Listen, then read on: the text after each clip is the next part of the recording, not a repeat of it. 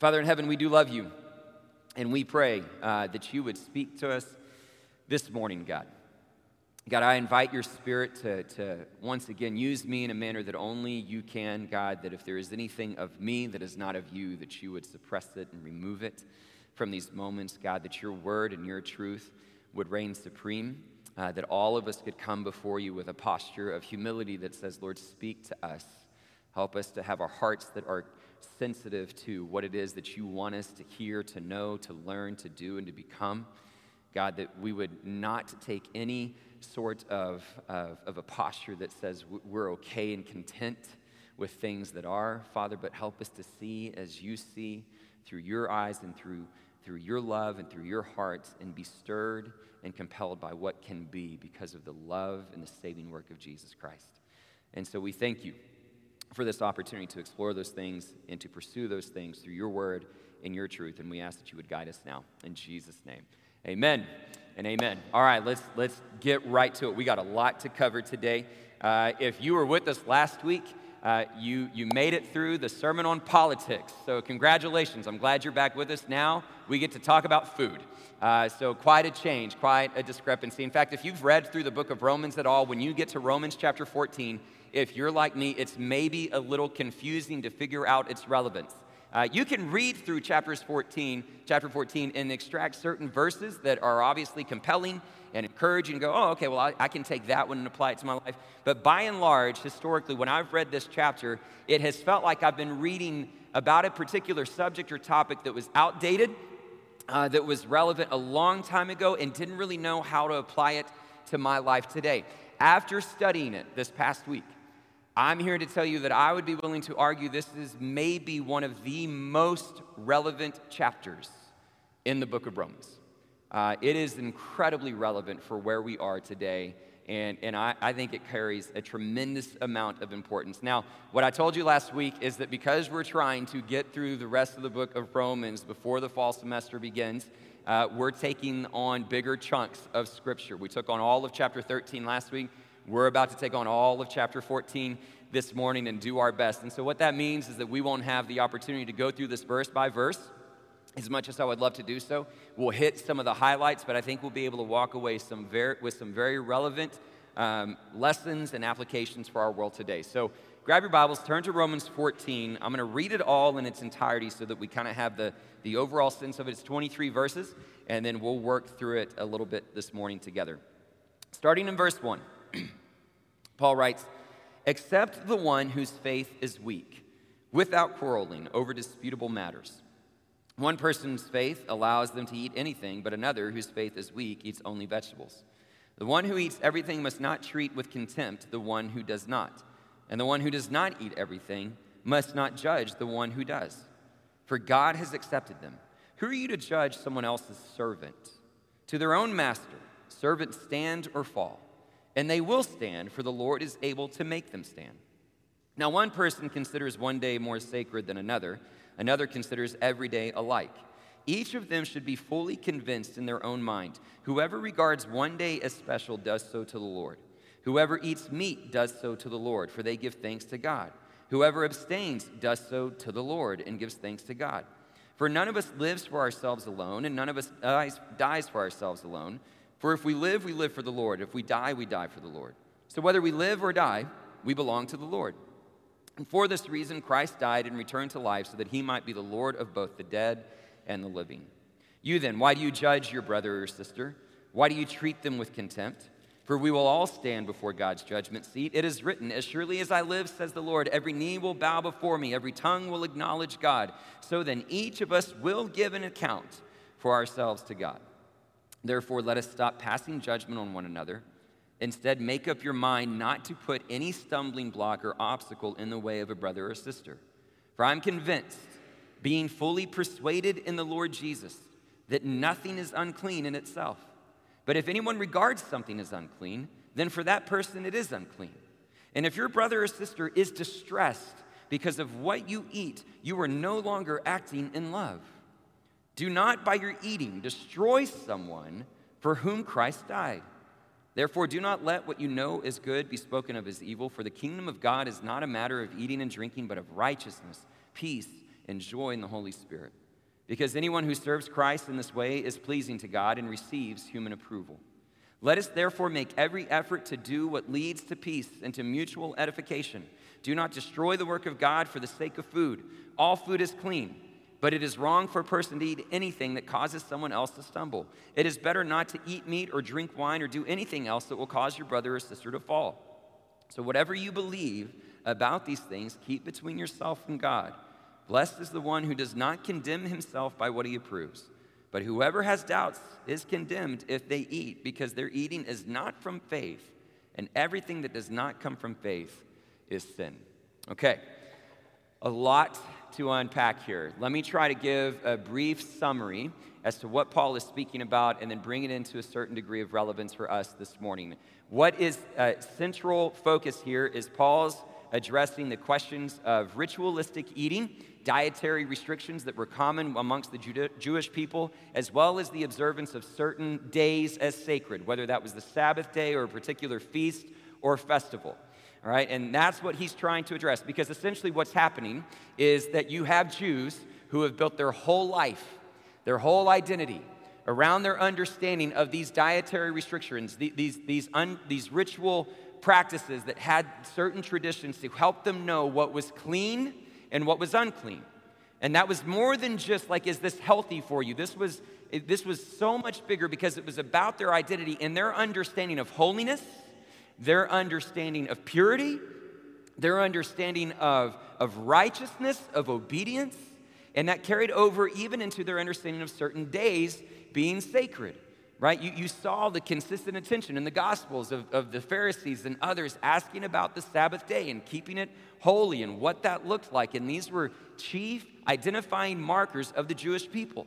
Uh, this is how I understood as a Jew what does it mean to find atonement for my sins? There's a day of atonement. How do I remember God's provision and the way that He rescues me? Well, by uh, obviously engaging in a feast or a, fest, a festival of the Passover, right? Like these were very, very important traditions that defined them as a people, their understanding of holiness, righteousness, and all these things that helped them understand what it meant to belong to God and understand salvation. Okay? And so now they're trying to figure out how has Jesus impacted all of it?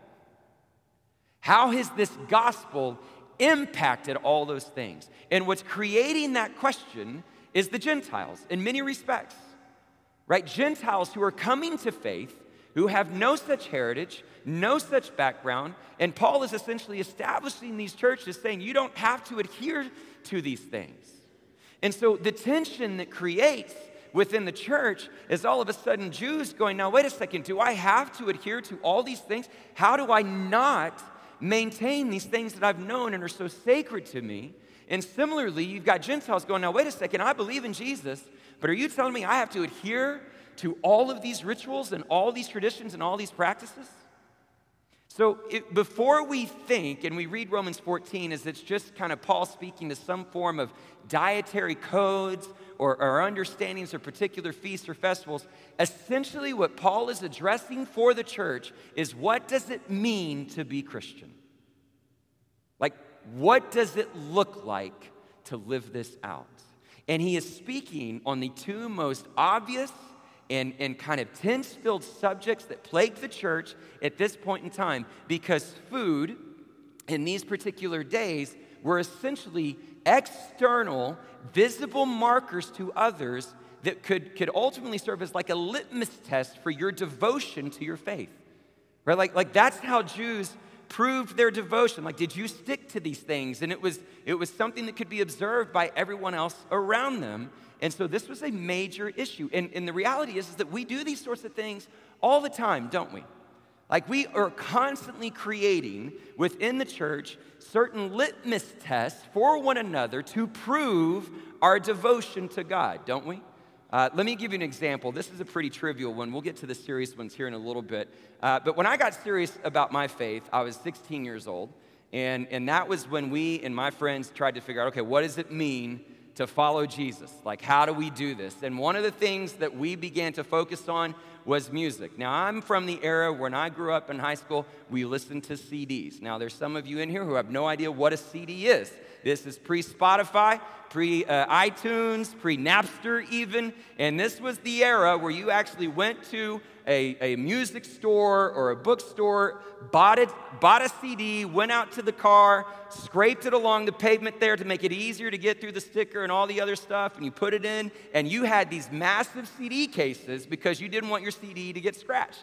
Right? So, like, you spent all this money on, and I had these huge CD cases and I had all sorts of types of music that I listened to uh, as, a, as a younger kid. And so there was a moment where we decided, as we were trying to figure out what does it mean to be a follower, what does it mean to live out this Christian faith, where me and my friends, we decided to purge ourselves of all the music that we deemed to be as unchristian. So we were like Dave Matthews, gone, Tupac, gone, and all these different things. We just kind of like got rid of all of it. And this was a litmus test that we kind of created for ourselves to prove our devotion to the gospel, right? This, is, this happens all the time. And some people looked at us and they were like, You're crazy. Um, and probably about a year or two later, I looked at myself and was like, That was kind of crazy, right? And so you do this all the time within the faith. And this was the issue at hand here was we're creating a sense of devotion based on these dietary restrictions and these feasts and these festivals and what does it mean to be Christian. Now here's here's where this chapter becomes so brilliant and how it becomes so relevant. Is what Paul understands and what he begins to tap into is that whenever there is a social group of any sort, there are going to be moments where you have a segment of that group that leans one direction and a segment that leans another. Right? You're going to have traditionalists that are maybe a little bit more conservative in their understanding of how these things need to be applied and, and how they would define it. And then you're going to have others that might be a little bit more progressive, a little bit more free thinking, a little bit more liberal in how they would apply these things. And there's going to be an inevitable tension that's created between the two. Now, when I use the words conservative and liberal to explain this today, please do not hear those as political uh, labels right? We've moved beyond the politics conversation. So I'm not talking about Republican, Democrat, anything like those lines. I just mean those in a very simple definition of what those terms mean. That when you have a social setting, there are going to be people that take a more conservative and more restrictive and more defined approach, a more legalistic approach, and you're going to have others that are going to be a little bit more liberal, a little bit more free thinking, taking a little bit more license to their approach. And these things take place within the church all the time. Let me give you some examples music right? Like, hey, maybe there's a certain traditional way that we should worship God with our songs. And others that might say, well, actually, we should be a little bit more innovative, more progressive, and bring in a more contemporary, modern expression of music. And you know what happens? Is that creates quarreling and division, and churches actually split over it. I'll give you another one Reformed theology, right? Uh, predestination and free will. I can tell you that since I was 16, whether it was in seminary or whether it was friends in high school or it was college or even in interviews for jobs, a consistent question I have been asked is Are you reformed? Like, how do you handle the sovereignty of God versus the choice of humanity? How do you answer that question? And churches have split. People will not affiliate in certain circles if they disagree on that particular question. Let me give you one that's really relevant right now to Southern Baptist women in ministry. Right? There is a traditionalist or more conservative view that's going to say women have no place at the pulpit or in teaching or in preaching right? That they are, they are limited to a certain role that they can have with the church. And there are going to be others that are going to say, no, you can be a little bit more progressive in your interpretation of those texts, and they can preach and they can have certain roles. And guess what? We're splitting over the ways in which we interpret that particular issue. This is why I tell you Romans chapter 14 is easily and arguably one of the most relevant chapters that we will come across going through the book of Romans. Okay? And so Paul begins to say, well, here's how you handle those situations. Here's how you respond, okay? And again, we don't have time to go through it verse by verse, but let me hit the highlights for you. We'll start with verse one. Here's this opening word of instruction to the church when you encounter this sort of situation and you have to navigate this sort of dynamic. He says, Accept the one whose faith is weaker, and do not quarrel over disputable matters. Okay, let me quickly talk about the language of weak faith because we're not going to focus on it to a great deal this morning, but it's important that you know it. Here's how Paul is assessing this particular situation. What he is saying is that for those who feel like they still need to adhere to these dietary restrictions, right, that that is still an important part for them, what they are doing is they have not yet seen the fullness of what Christ has done right? They, they don't yet fully understand the extent to which Christ's death and resurrection has set them free from this understanding of what is clean and unclean. Therefore, their faith is weaker, right? And, and so he, he acknowledges that, and that's kind of the way that he's defined it uh, throughout this chapter. Now, we're not going to spend a great deal on that, but that's what he's referring to is that they haven't yet quite seen the extent of the gospel, so they're still clinging to some of these dietary restrictions, okay? So that's just context. But here's the point a couple of points that I want to extract from verse 1 is the emphasis on accept one another. Right? That word acceptance is really important because what acceptance means, it means to have a warm wholeheartedness and I think this is incredibly important because when we think about the issues that we often see divide us or that we disagree with one another on, very rarely do we bring a warm wholeheartedness to one another. What we tend to do is bring a cold half heartedness to one another. Right? It's like a tolerance. It's like I'll put up with them or I'll avoid them. And what Paul says is wrong. You treat them with a warm wholeheartedness. And so I think that's the first challenge for us today is for us to think about the folks that we disagree with, especially within the body of Christ, and say, how is my heart conditioned to them? Right? Am, am I just tolerating them? Am I cold towards them? Am I giving them just a portion of my heart? Or am I accepting them with the warm wholeheartedness that the gospel commands? That's the first question that we need to see. The encouragement for believers is you accept one another, even if you disagree, even if their faith is weaker. Now, here's the other part of verse 1 that I think is really compelling and important for us is he talks about not quarreling over disputable matters. And what Paul has just said in verse 1 is guess what? There are going to be things, church, you don't agree about. What a novel idea. Right? Like, there are going to be matters that are disputable. This is the part of the verse that reminds me of this quote that's often attributed to Augustine uh, unity in what is primary, liberty in what is secondary, and in all things charity. You've ever heard that quote? And that more or less is what I feel like Paul is trying to get at, right? Here's how I want us to hear this is that there are certain things for the church and within, within the body believers that we have to identify as primary. And there has to be unity there, okay? There are other issues in the church that are going to be classified and seen as secondary. And, and, and there doesn't have to be 100% unity, there can be liberty, right? There's going to be disputes. So don't let them lead to quarreling. Give each other freedom to dispute. You can disagree with one another. Isn't that an incredible concept? The question and the challenge that we often face is what is the difference? Where do we draw that line between that which is primary and that which is secondary. And we don't always agree on that, shockingly. But let me, for the sake of today's discussion, tell you where I draw that line and how I've tried to draw that line as pastor uh, of this church. Is there is one question that I ask to help draw the line uh, between primary and secondary, and that question is Are we talking about salvation? That's how I do it. So let me explain that to you. Um, if the issue at hand makes me question the state of salvation, then that is a, that is a primary issue. So if, we're, if we are discussing whether or not we believe Jesus is the Son of God, if we are wondering if we believe Jesus actually was crucified, buried, and resurrected, if we disagree on those things, then I am wondering if we share the, the, the, same faith. Do you even really understand the gospel? Are you really saved? Right? If we're, if we're wrestling with, was Jesus the fullness of God in bodily form, like these key tenets of the faith that if we have a disagreement, I am wondering about salvation, those to me are the things that are primary. Anything other than that, in my view, is secondary.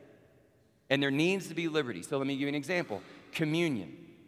Right? So if you want to subscribe to the idea of transubstantiation, which means that you believe that when you partake of the bread and the wine, you believe that the bread and the wine literally transforms to the body and the blood of Jesus Christ, I may disagree with you. I do disagree with you. But I would never question your salvation. If you want to baptize infants through sprinkling, I, I may disagree with you, but I'm not going to question your salvation. Right? So, like, the, there are disputable matters, and these are secondary things. And it does become problematic when we don't always agree on what is primary and secondary. And what you tend to find, and what Paul realizes, is that the conservatives and the traditionalists, they like to claim a little bit more to be primary. They have a stricter definition of what it means to be a Christ follower. And the others on the other side, they take a little bit of a smaller definition of it and give liberty to more things.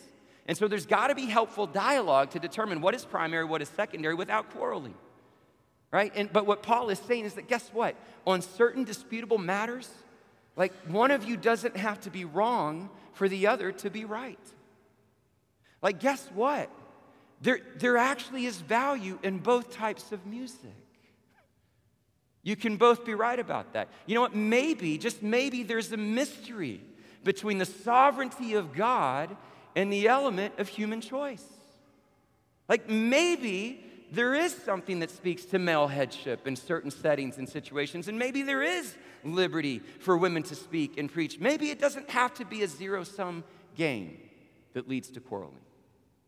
And that's what Paul is talking about. Right? There are going to be moments that we disagree. And so here's what he hits on very well uh, that makes us conscious of our own, uh, I guess, impulse to how we can react to this in a negative way is here's how he describes it. He says, Here's what you're prone to do.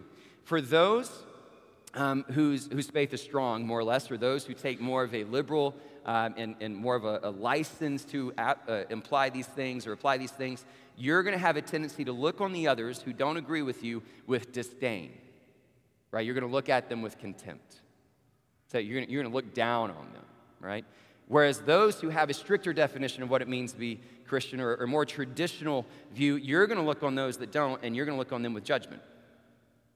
Right? Because, see, you're not, you're not adhering to the things that I've determined are primary and holy or important, so you, you've, you've gone off the rails. Right? And so those are the temptations, those are the mindsets.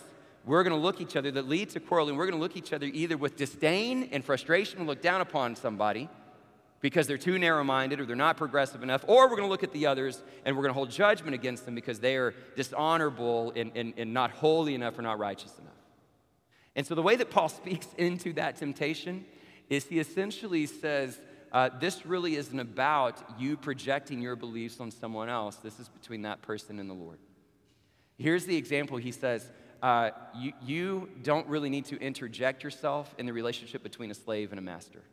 And the reason that carries so much weight is because in Roman culture, there were still masters and slaves. And it would have been unheard of, unheard of for you to interject yourself into the relationship between a master and a slave. Like if you're at the marketplace and you see something going on between a slave and a master, you did not step in and offer commentary and opinion on it. It was between the master and the slave. The slave, the servant, will stand and fall before the master. It's up to them. And so essentially, what he's saying is that a lot of these things, like this is between them and the Lord. Now, you, you, it's not really your place to interject and, and have some sort of commentary and force those things upon them. Now, here's where we've got to be really, really careful with this text. Because here's what we love to do in our culture today we love to take texts like this and misapply it in a way that gives us a certain freedom that makes us immune to accountability. Right? Like, like here's how we do it. Uh, our favorite in our culture today is to extract when Jesus says in the gospel, judge not lest you be judged. And so we'll take a verse like that and be like, see that? You can't judge me. Like, leave me alone. This is between me and the Lord. And that's what we could do with Romans 14. Like, and that's not your place. This is just between me and God. I get to do what I want to do. And that's what our culture wants us to believe because the mantra of our culture is what? It's your truth. Do what you want to do. It's just between you and Jesus, man. So, man, if you want to live that way, live that way and we just totally make ourselves immune to accountability. That's not what Paul is saying. right? There is a certain uh, sensitivity and wisdom and, and, and, awareness to go, you don't need to insert yourself into certain things because it is ultimately between the, them and the Lord. But here's what you're looking for that they are taking those things to the Lord. Did you see it? Like when we read that second paragraph, did you catch that refrain over and over and over again? If you eat, you do so to the Lord. If you drink, to the Lord. If you live, to the Lord. If you die, to the Lord. So the posture that the believer needs to take is not one that says this is to the self, but one that says this is to the Lord. And when we see that in one another, then we can rest and trust that it's between them and the Lord. Now, there's no doubt on some of these issues, right, and some of these subjects, our propensity and our tendencies is not to take them to the Lord and to keep them for ourselves right? When we take something to the Lord, that is in humility, that is in submission, that is in a pursuit of righteousness, that is in pursuit of the authority of God's word, and all those different things that we see. Now, we need to have the maturity to say we can all search the scriptures and walk away with certain conclusions that might be different. But that's okay. That's still you taking it to the Lord. But if we engage in these conversations and we don't see evidence of someone taking it to the Lord, well, that can be problematic. And when you think about these subjects that I've referenced, there is no doubt that there are moments where we can infuse not something that has been taken to the Lord, but our own personal preferences and agendas. Right? Like when we start talking about music, for example, that's an easy one. And, and you've got somebody advocating for their position, and there's no reference to Scripture, and it's all about personal preference, man, that's you taking it to yourself. Right? When you think about the agenda that you can infuse in these things, go back to women in ministry right? You, you think about the subject of women in ministry, and, and if, if you want to adhere to a complementarian point of view where you think that it really needs to be male headship, you know what? When you are anchored in the text, and those conversations are centered around 1 Timothy and 1 Corinthians, like, I, I respect that. That to me is you're taking it to the Lord. But when we have conversations that start talking about the slippery slope, and we have conversations that start projecting upon other people that if you support women in ministry, well, that's going to lead to you having all different views about gender and, and sexuality and all these different things, and this is the slippery slope. That, that sounds like an agenda. If it's rooted in something that's, well, I don't want to submit certain or release certain power, that sounds like an agenda. Similarly, if you want to support more of an egalitarian view and you want to be anchored in the text, and you want to point to Galatians that talks about male or female, right? That we're all one in Jesus, or you want to reference Junia, or you want to reference the Spirit of God being poured out on sons and daughters, then you are anchored in Scripture. I'm like, yes, that is taking it to the Lord.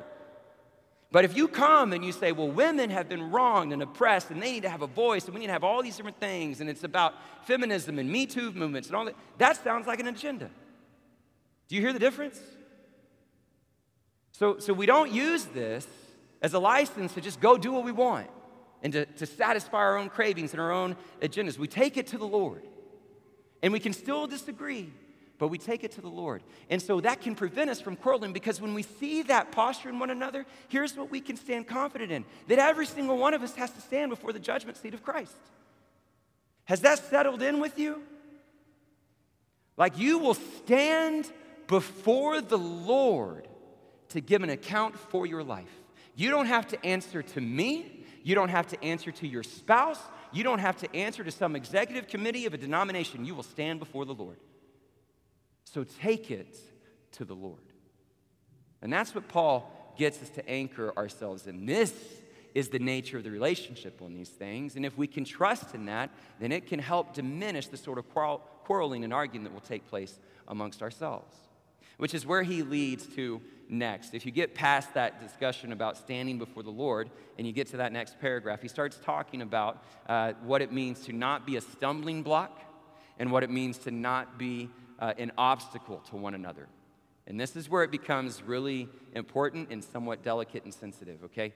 Uh, when he talks about those things, a stumbling block literally means to, to be in someone's way. Um, the obstacle has a different connotation to it. Obstacle there means uh, more or less to ensnare or to trap. And so his point is, is that if we respond wrongly in these situations, uh, it, it can be incredibly destructive to another person's faith. It, it becomes a stumbling block to others. It can actually trap others and ensnare them in sin. So, so think of it this way broad category for a moment. Uh, think about um, a more legalistic understanding of the gospel and application of what it means to be a Christian. And I can tell you, I've had numerous conversations with people throughout the course of my ministry life of folks who have grown up in that environment, in these harsh, restrictive ideas of what it means to follow Jesus that they have forced and impressed upon others, and it has led people into a beaten down, broken view of God and ultimately led them away from the faith. It was a stumbling block.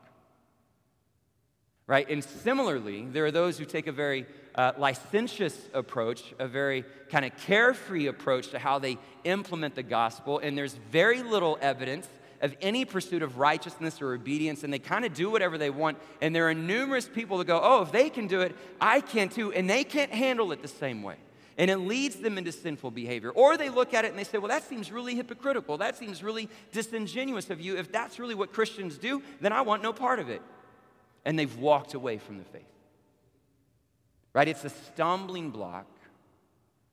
It is a, a, an obstacle to others with how we respond. So, Paul gives an incredibly powerful example. Okay? And, and this is going to be the most delicate part of the message today. I've prayed a lot about this. I'm going to trust that we can get through it in, in the right way because I think it's important. Let me, re- let me go back to it. Here's how Paul handles this. Gets to verse 14. He says, I'm convinced, being fully persuaded in the Lord Jesus, that nothing is unclean in itself. But if anyone regards something as unclean, then for that person it is unclean. If your brother or sister is distressed because of what you eat, you are no longer acting in love. Do not, by your eating, destroy someone for whom Christ died. Therefore, do not let what you know is good be spoken of as evil. For the kingdom of God is not a matter of eating and drinking, but of righteousness, peace, and joy in the Holy Spirit. Because anyone who serves Christ in this way is pleasing to God and receives human approval. Okay, here's how I'm to do this I want your grace. Here's the other subject that is very relevant to our church today, our culture today that I think many of you probably hear in the back of your minds. And, and I resonate with this subject most intently here, and that's the question of sexuality. Right? Sexual orientation, gender identity, where you can easily find different opinions within churches. Right? And so some would qualify this as a disputable matter. Okay? So, how do we respond to that? Well, I resonate with Paul here on that issue okay? Because Paul, Paul speaks into this very delicate, sensitive subject. And he says, Let me tell you my personal opinion. I'm fully convinced and persuaded in the Lord that everything is clean. So, what he has just said is, he goes, For me, I have been convinced and persuaded you can eat anything. And he offers his perspective on it, right? And he tells them what they think. And, and I'll just tell you, for me, on that particular issue, of sexuality, I would take a similar position. I would say I've, I've, I've thought about this, I've prayed about this, I've read this, I've searched the scriptures over and over and over again. I am thoroughly convinced and fully persuaded in the Lord that what the scriptures teach is a traditional understanding of gender identity and marriage between a man and a woman. That is what I believe, that is what I teach, that is what we adhere to here. Okay? Let me explain to you how I view that in light of all the things that we've just talked about. Okay? Is it a salvation issue? No. Let me explain it this way. If you're a believer and you're a part of this church and you struggle with greed, right? Greed, like you have a serious struggle with greed. I, am not going to say, well, because you struggle with greed, you're not a Christian. I would never say that. And if you come to me and say, man, I've got this struggle with greed, I've got this, this impulse for more money, I've got this desire to accumulate more things and all this different stuff, you know what I'd say? I'd say, let's, let's search the scriptures. Let's see what God tells us to do with those desires and with those impulses, and let's submit ourselves to the Lord. And we'd seek it together.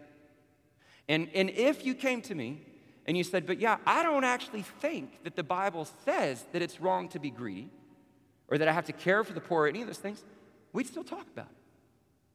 And we'd wrestle with it. It'd be a different conversation, but we'd still have a conversation. Right? And, and that to me is how I approach not just sexuality and not just greed, but any issue. Because we're all sinners, we all struggle, and we wrestle with it. But here's what's so remarkable about what Paul has said I'm convinced. Here's my stance on it. But how does he change his behavior? What he does is he recognizes is that my response to this, even with my convictions, if wrong, can destroy somebody else. If I start to lose sight of the person and who they are, and I become so focused on my convictions and my position, I can actually destroy someone in the process, and I'm no longer acting in love. And Lord knows the church has done that repeatedly on these issues. Where we have held so tightly to the things that we are convinced of that we stop acting in love and we destroy those for whom God has died. And that is incredibly problematic. And what Paul is saying is that you have lost sight of what the gospel is about. You have, you have lost your way because the gospel is not about, the kingdom of God is not about eating and drinking. It is not about contemporary or traditional music. It is not about reformed Arminian philosophies. It is not about women preaching or women not preaching. It is not about sexuality. It is about righteousness, peace, and joy and love. That's the gospel. So, our message needs to be Christ crucified and resurrected more than anything else. And our posture needs to be that of love and sensitivity no matter our convictions. Which is what leads me to our conclusion this morning and my favorite verse of the entire chapter, verse 19. Okay, so, so this, this idea, this picture in verse 15 where he says, Don't destroy someone for whom Christ has died, is reiterated in verse 20. Right? Don't destroy what God has the work of God for the sake of food. I love it. Like, I just, you can hear him, like, what are y'all doing? Right? And so, this idea, this seriousness that if you mishandle these things, if your heart is wrong, if your posture is wrong, it is destructive to those around you. Like, needs to carry a significant weight. But verse 19 shows us and paints the picture of the alternative that is rooted in faith. Right? And, and here's what he says he says, make every effort to promote peace, to find peace and mutual edification. So, the things that I want to say for us as we close up with this is first of all, to do this, church, to navigate these things takes effort. You can't throw in the towel. You can't just give up. You can't just hand it over to other people that are mishandling it. Like, it takes good, God fearing, honorable people to move forward with this sensitivity, not just on these issues, but any relationship within the church, and recognize that if you're going to have that sort of solidarity, that sort of love, that sort of unity within the church, it requires effort. Exhaust yourself towards these things, and specifically towards peace. Now, what does he mean by that? It's similar to this idea of acceptance because peace is not just the absence of hostility, right? Peace is not just um, having a, a tranquil state of mind. Peace in this verse means the overall well being of another. And so, again, I think where we fall short is we don't fully accept people. We treat them with cold half heartedness and just kind of tolerate them. We need to approach them with a warm wholeheartedness and pursue peace. Peace that is not just, I want to avoid conflict, right? I just want to avoid any sort of hostility, so I'm just going to let things go. No, I'm actually going to put forth all the effort to make sure that I have your well being in mind. That's what I'm going to do. That's where my efforts go. Not just to convince you to believe what I believe, Not just to sign a statement and make a stance that I can put on Facebook or social media, but I'm actually going to put the effort into making sure that your well being is in my interest. That's the spirit of the church. That's the spirit of the gospel. That's what peace is. But the word that I love the most in this verse, in verse 19, is that idea of mutual edification. Right? So obviously it's, it's beneficial, it's a two way street. But it's the idea of edification that really grabs me. Uh, the word edification here means to build. It actually is derived from the same root word that is, is used for a home or for a house. So it's often used to refer to like building a home, building a house. And I love that. And it's especially appropriate given the video we just saw earlier, isn't it? In Guatemala. See, what's so compelling about that, that team that went to Guatemala and the video that we just saw is that that is a team that understands what it takes to build. And, and what it takes is a fundamental belief not to be content with what is, but stirred and motivated by what can be. Right? Because that team shows up in this city, in this particular situation, and they see a slab of dirt. And they refuse to think that that has to be how it is. But what they actually see is they see a home they see a house, and they don't just see a home, they see a family that inhabits that home and a family that can flourish and thrive as a result. So, what do they do? They exhaust themselves for the next several days by laying a foundation, building walls, putting a roof over the head, and then gifting it to someone else, and they build. Because those who build are not content with what is, but are stirred by what can be. So should it be with how we treat one another that we should not write each other off and dismiss one another because of personal resentment or grudges or anything along those lines, that we shouldn't treat our brothers and sisters in, within this denomination or beyond it or the world around us with a certain disdain, a certain contempt, a certain judgment because, well, this just is how it is. Now, we refuse to accept that because we follow a gospel that teaches us not to be okay with what is, but to believe and be stirred by what can be, and we build. We build relationships. The church is a place not where you tear one another down, but you build each other up because you believe in what can be in the other. And that's what we're called to do. How do you do it? Well, aren't you glad you have a Savior who has shown you the way and has given you that example? So, as He has loved you, may we go and love others the same way. Let's pray. Father in heaven, uh, we thank you, even for difficult and challenging texts. Father, I pray that your word um, would reveal within us any posture that has kept a brother or sister at arm's length. Father, any mindset or disposition that has made us look upon someone else with disdain or with judgment. And God, we repent of those things this morning. And we ask that you would teach us and mold us in such a way that helps us know what it means to hold tightly to our convictions. God, to give ourselves to you, knowing that we will stand before you one day to give an account for our life. Let us hold tightly to those things and pursue the things that you care about. But may we do so in a manner that brings glory to the gospel, that brings glory to you, that shows love to one another. And we acknowledge that that is an incredibly difficult thing to do in today's world and today's culture, but we are here to commit to you this morning. We are willing to make the effort to pursue the well being of others. That we can build one another up rather than tear each other down, God. That we would be able to truly uh, be stirred and motivated by what you can do in us. So help us to live this out in such a meaningful and intentional way because we know that all things are possible through your love. And that our demonstration of these things is just a response to understanding the love that you have shown us so that we can love others in a similar fashion. We thank you, Father, and we pray all this in Jesus' precious and holy name. Amen and amen.